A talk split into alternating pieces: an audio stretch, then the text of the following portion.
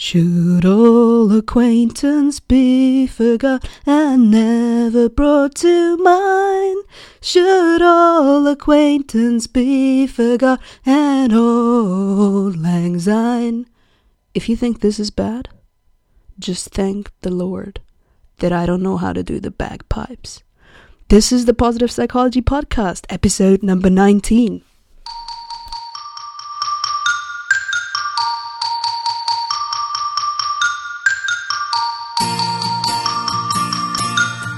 Welcome to the Positive Psychology Podcast, bringing your earbuds the science of the good life. And now, your host, Kristen Trumpy. Hey, hey, a wonderful 2015 to all of you. I sincerely wish you a happy new year. And as we rethink our priorities and goals for this new year, I thought it would be a good idea to go back to the basics. Today, we're going to talk about Carol Ryff's model of psychological well-being. This model is useful as a way to think about how you're doing, but also which areas in your life are going really well and in which areas of your life you might benefit from paying closer attention to and maybe working on them. Her model of psychological well-being is made up of 6 dimensions. They are self-acceptance, positive relationships, autonomy, environmental mastery, purpose in life, and personal growth. So let's jump right in with self-acceptance. Self-acceptance means that you have a good self-image in general, and you can acknowledge and be at peace with all different aspects of yourself, not just the good parts, especially the bad parts as well. And you feel good about how you've handled your life so far. Now, how is your level of self-acceptance? Did you maybe transform your attitude towards yourself? If so, send me an email, Kristen@StrengthsPhoenix.com. I would love to read your story on the podcast and just hear from you, because the journey of self-acceptance, it's a powerful one, an important one if we want to be lastingly happy. Now, the next one is positive relations, positive relationships. And this is about having warm and trusting relationships. It means that we are interested and invested in other people. We can empathize with them, and we have a balanced view of giving and taking in any relationship.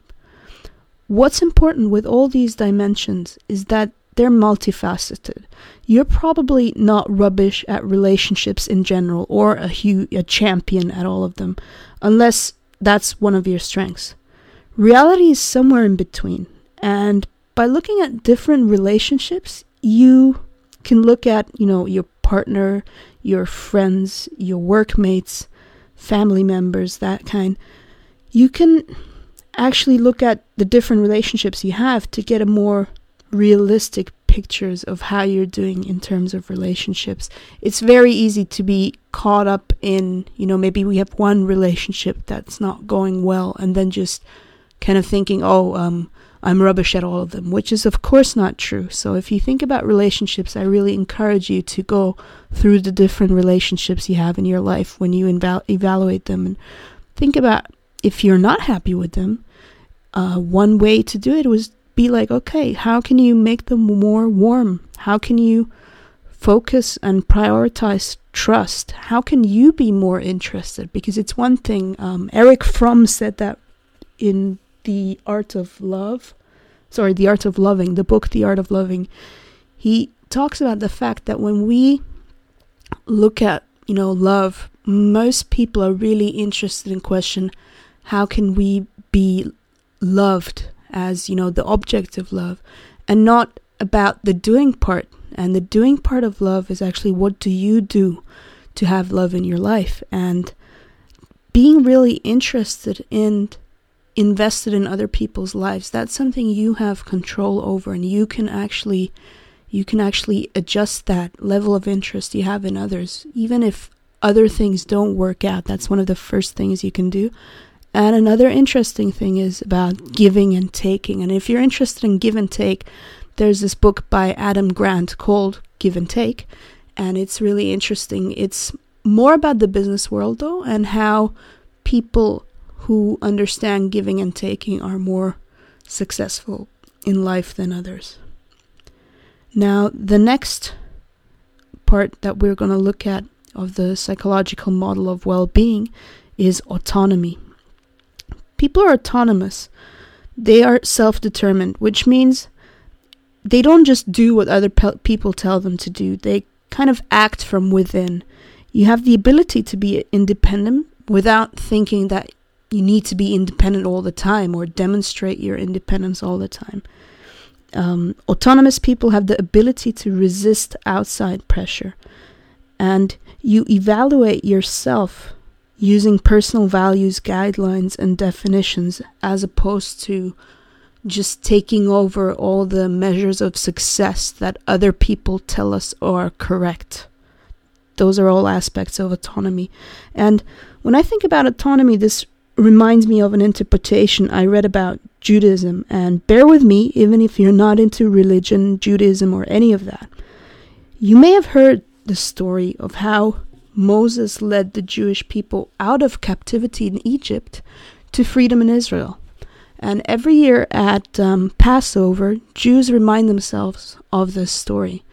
And one rabbi said that this is not some remote story which happened thousands of years ago and may or may not be true. In his view, it's actually about the fact that every human being must learn to emancipate themselves from the mental prison that each of us is caught in. And half-truths and societal rules can keep us from reaching autonomy. It's easy to be scared into just staying where you are and not doing what you think is right. And in that respect, we all have to liberate ourselves. And regardless of what you think about religion, I love this idea that everybody has to go through a journey to become truly autonomous and self-determined.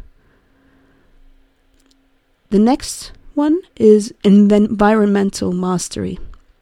That means you feel competent in day-to-day life. You have a sense of control over how things pan out without having the need to control everything. That's important, right? You don't have to be a control freak or any of that. But having a basic sense that you can control lots of things in your environment is important for our well-being. And you see and make the most out of the opportunities around you. This is basically the domain of everyday life. So work, family life, finances, physical health, and all of that.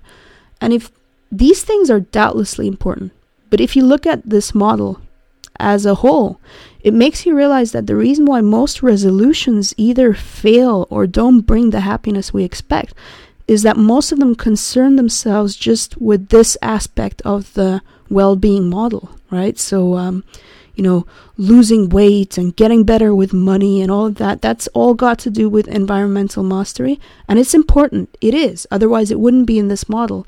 However, it's one. And there are 5 other areas of psychological health which are important, not just this one. The next one is purpose in life. Do you have goals? Do you have a sense of direction? And does it feel like both the past and your present life is meaningful?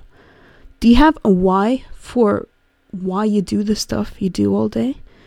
Do you have a why for, what is life about? And we talked about meaning and purpose in episode 15. So if that's something that you're interested in, check it out. The last one is personal growth.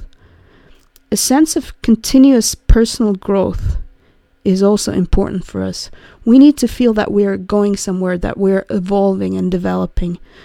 And to do that, we have to be open to new experiences. We have to feel that we are realizing our potential and improving ourselves over time.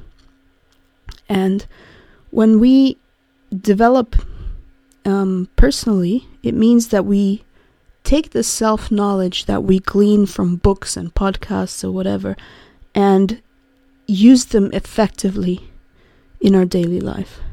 Chances are that if you listen to this and other podcasts, you're probably already interested in personal growth and invested in it. And hey, that's a good thing. Good on you. So I hope you have a clear idea now of what psychological well-being is. I also hope that it didn't make you feel like you're ill or something or incomplete, but that it gave you lots to think about. And maybe, just maybe, it confirmed what you know already. That maybe you are all right, just the way you are and everything is. Have a good week and talk to you soon. If you enjoyed this episode, you can help us out by sharing it with your network and leaving a rating and review on iTunes or Stitcher. We would love to hear from you at Kristen@StrengthsPhoenix.com. For show notes and more, head over to www.strengthsphonix.com. Thanks for listening to the Positive Psychology Podcast. We're saying goodbye with happy yogurt.